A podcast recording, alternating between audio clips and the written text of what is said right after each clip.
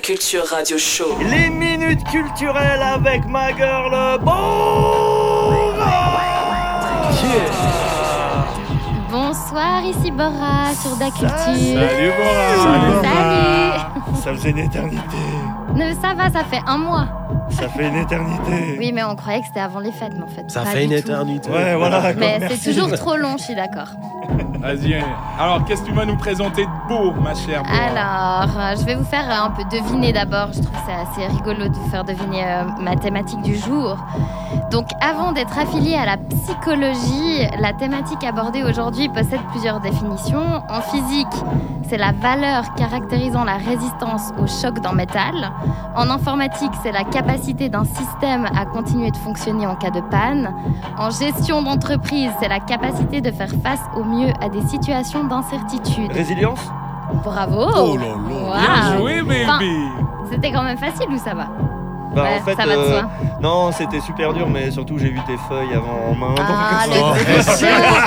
Espèce de tricheur C'est juste, c'est comme ça. Carton rouge. Bon, vas-y. Bon, aujourd'hui, j'avais envie d'aborder cette notion plutôt en psychologie.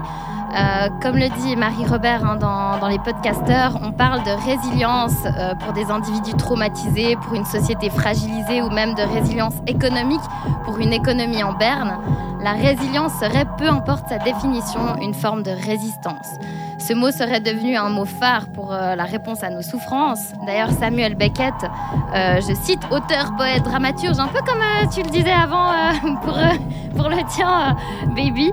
Lui, il avait écrit Je ne peux pas continuer, je vais continuer. La résilience, elle serait donc cette étape, cette frontière pour justement continuer.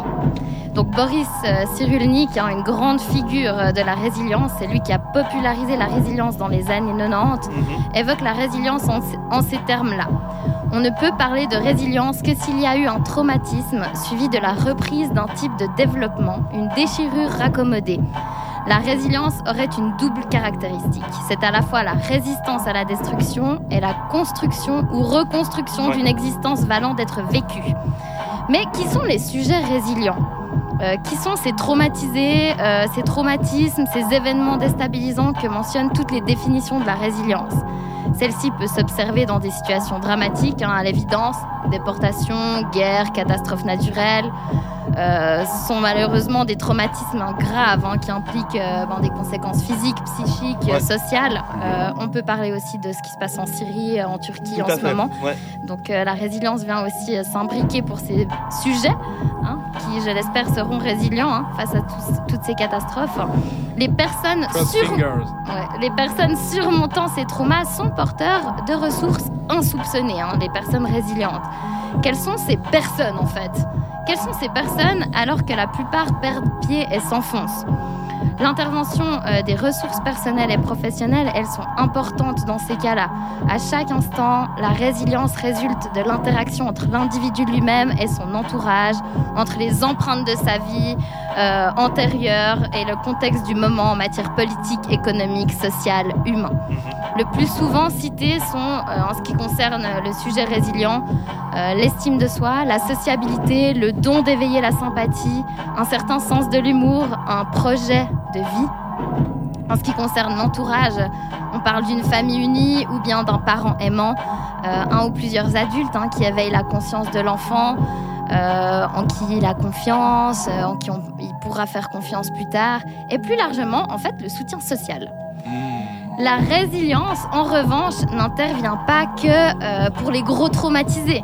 La résilience, elle peut aussi s'appliquer à des situations extrêmes, mais, mais aussi à nos malheurs ordinaires. Ouais. On peut dire qu'on est résilient. Euh, voilà, faut pas sous-estimer ces petits malheurs ordinaires qu'on a et qui peuvent avoir finalement un grand impact sur nos ordinaires vies. Euh, c'est une notion très très subjective hein, qui dépend de l'intensité et de la fréquence de- du trauma, mais il faut pas Mhm. sous-estimer le trauma des gens. hein. Complètement. Euh, et puis, ben voilà, il y a des ressources euh, psychiques, euh, enfin les ressources psychiques de la personne au moment des événements, du contexte. Voilà, il y a tout, tout un contexte à prendre en compte. Pour Boris Cyrulnik, toutes celles et ceux qui enclenchent un processus de résilience ont trois stratégies, trois éléments qui sont essentiels. C'est la force vitale, un tuteur de résilience est la capacité à remanier le passé, hein, qui signifie donner une cohérence, un souvenir finalement qu'on garde acceptable Ouais. de ce qu'on a vécu. Donc voilà, euh, force à toutes ces personnes hein, qui, qui vont passer par là, mais finalement, ben, ça peut toucher tout le monde. Euh, mon petit message de fin, on a tous besoin d'aide à un moment donné, donc euh, on parle de tuteurs de résilience. Si ces personnes ne sont pas dans notre famille, dans notre entourage social, ben, n'hésitez pas à consulter un professionnel qui pourrait vous, aider et être ce tuteur de résilience pour finalement ben, passer ce pas entre le trauma et la recon- reconstruction de sa vie. Ouais. Voilà. Je suis d'accord. Merci, Deep, ma merci, chère Bora. merci. Yeah. Merci à vous. Et- Ta culture, ta culture.